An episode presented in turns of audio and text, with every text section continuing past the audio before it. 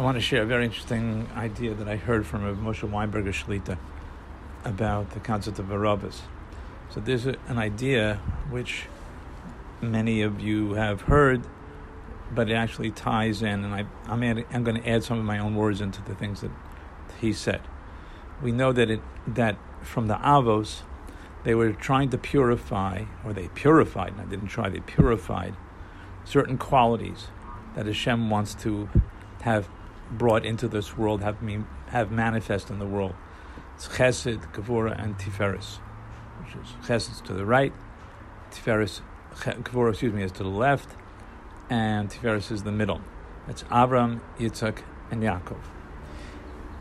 In each of those expressions, before we get to Yaakov, who's in the middle, who all of his children become tzaddikim and part of Klal Yisrael, so there's an aberration that happens the going to the right, which is Avram, goes way too far to the right, and that becomes Yishmael, where they're out of the boundaries.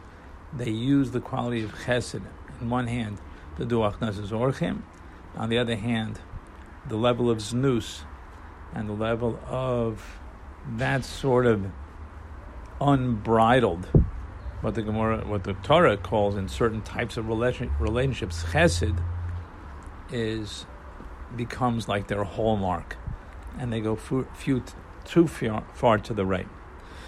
When we go to the left, which is the next step, Yitzchak now brings it back the other way because it has to be balanced.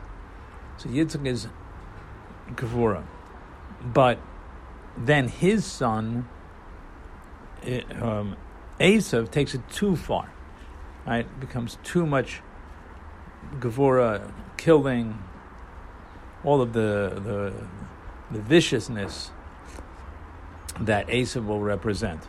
And in the middle, then Yaakov comes and he balances it, right? So you have, again, Avram, Yitzchak, and Yaakov, right, left, center.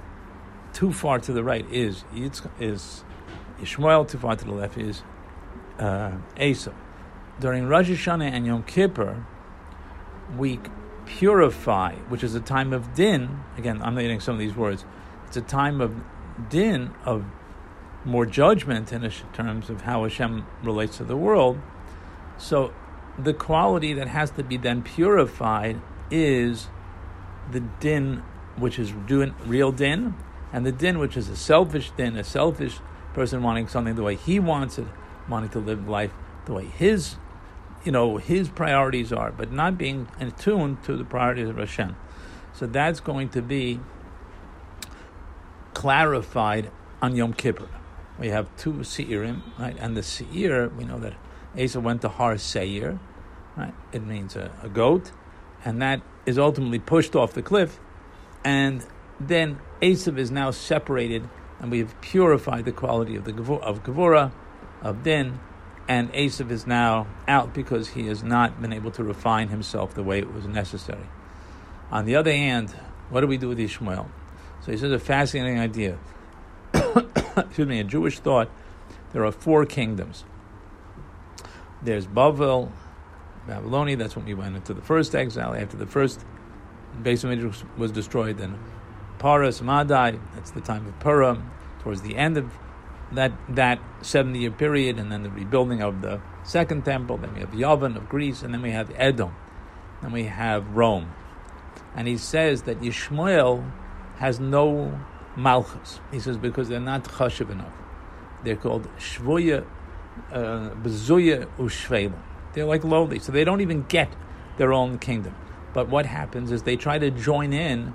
They become to become parasites, so to speak, with Edom which is the period that we're in now. So that Ishmael is now grabs onto Edom.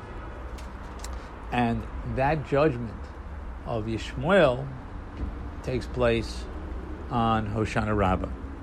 And during that time, it gets clarified that in the Midah of Chesed, which takes place on Sukkot, gets clarified that Yishmael has no part in it, and again, his Chesed becomes that he decides what he wants, when he wants, how he wants. Again, it becomes a brutality also um, that grows out of it. And fascinatingly enough, it's just kind of hard to believe that I didn't notice this or whatever, that the word arava is the same word as Aravi. The same word as Aravi. Right? Which is food for thought for anyone who's listening to this, how those things play together. But it means that which is really somewhat worthless, again, either becomes discarded or we, to use that sense of worthlessness, to turn it into a holy way of being humble and totally giving ourselves over to Hashem. So again, the same quality always can be used in two different ways, and Esav uses it in the the lowly bit part to do what he wants and how he wants, and we beat the Aravas on the ground to say enough of that, enough of that sort of. Um, wickedness that has to be gotten rid of. And only Hashem, of course, can do that. Okay, that's a thought I wanted to share. Everyone should have a good Yom Tov. There's so much to talk about during these times. I wanted to just share that Yerushalayim B'Ch Hashem is just hopping with Simcha, B'Lian It's really, uh, they should all share in the Simcha of Yerushalayim, building a base of English. Bim Rav Amen.